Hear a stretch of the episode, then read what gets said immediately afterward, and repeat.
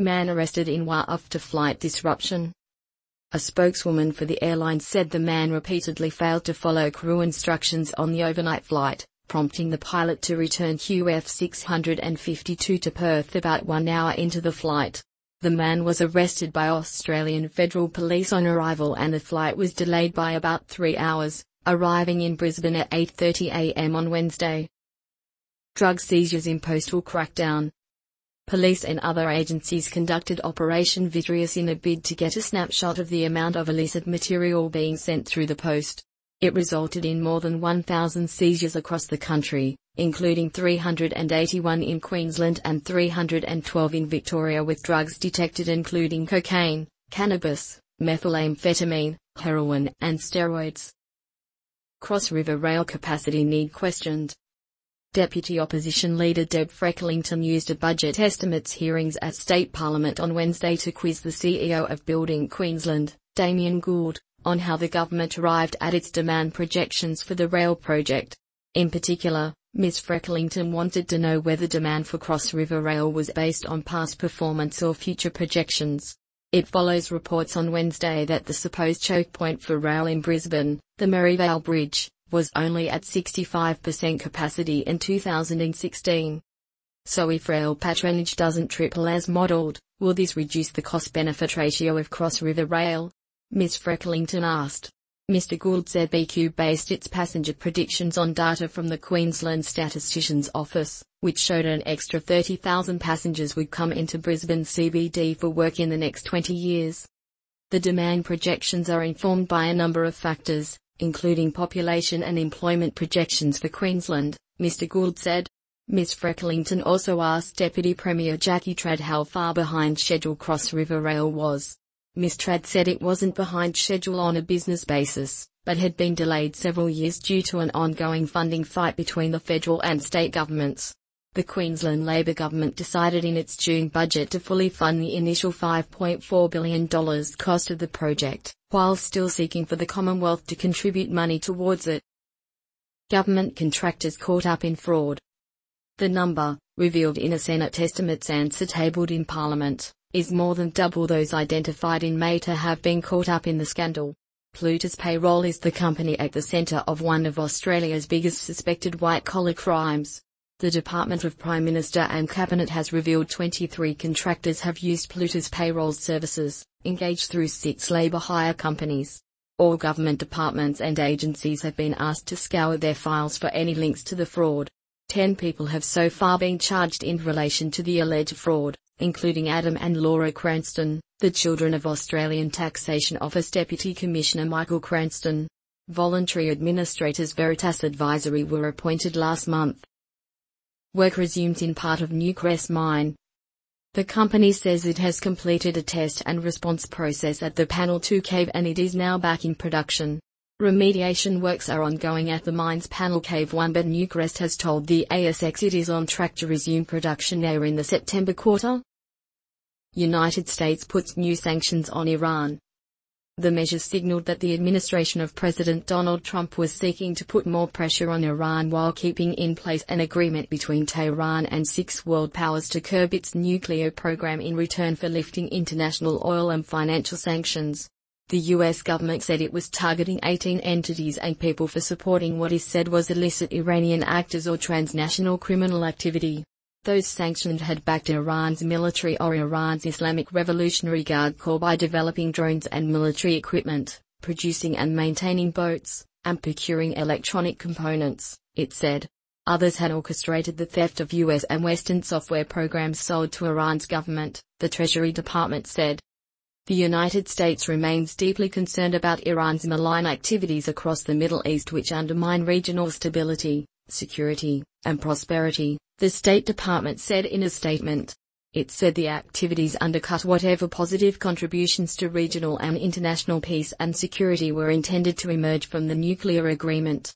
On Monday, the Trump administration said Iran was complying with the nuclear agreement but it was also in default of the spirit of the accord and Washington would look for ways to strengthen it. It was the second time Trump certified Iranian compliance with the agreement since he took office in January, despite having described it as the worst deal ever during his 2016 presidential campaign, criticizing then President Barack Obama whose administration negotiated the accord.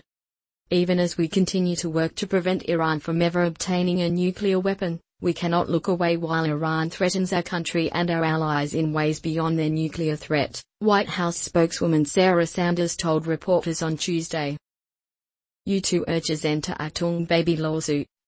In a filing with the U.S. District Court in Manhattan, U2 said ordinary listeners would find that its song The Fly and Paul Rose's 1989 instrumental Nae Slappin' sound nothing alike, and no reasonable jury could find them substantially similar.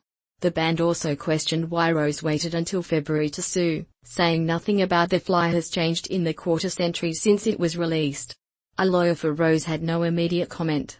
Rose has said he is seeking at least 5 million US dollars, 6.3 million Australian dollars, in damages from U2 lead singer Bono, bandmates The Edge, Adam Clayton, and Larry Mullen Jr and UMG Recordings Incorporated, a Vivendi SAI unit that releases records under U2's label Island Records.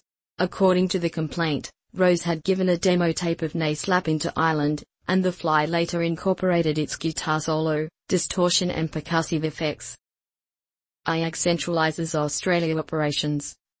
The owner of major insurance brands, including NRMA and Swan, said on Wednesday it will create an Australian division as part of a previously announced optimization program to reduce gross operational costs by a pre-tax $250 million by the end of 2019. The insurer said the restructure will bring together its former Australian consumer, business, operations and satellite divisions, and will help business run smoother. Creating a simpler, more efficient Australia division takes advantage of the scale of our business and the expertise of our people so we can respond more effectively to rapidly changing customer needs and expectations, IAG Chief Executive Peter Harmer said in a statement. The division will be run by the company's current Chief Operating Officer, Mark Milliner, while Chief Executive of the Australian Business Division, Ben Bessell, will become Executive General Manager Business Distribution.